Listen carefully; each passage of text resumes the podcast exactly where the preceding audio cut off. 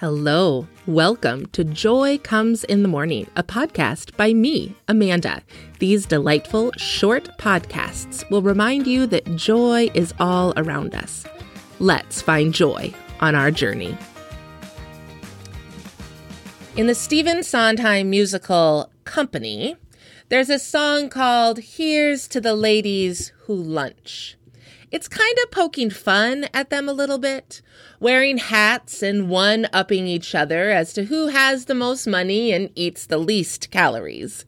But I think it's fun. I want to be a lady who lunches.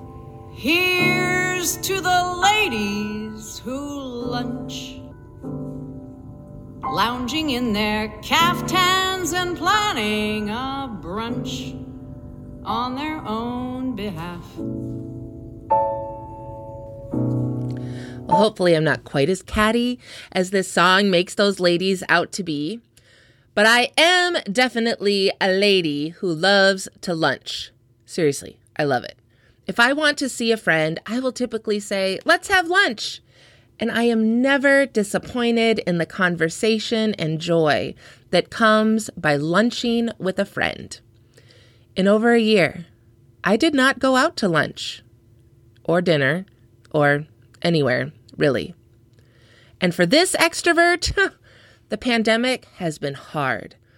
I didn't realize how much energy and joy I received from hanging out with my friends until I did it again. My soul needs it. Last week, I went out for lunch on Tuesday, Wednesday, Friday, and Saturday. Ah, I love having vaccinated friends. Last Tuesday, I invited a friend over to my house.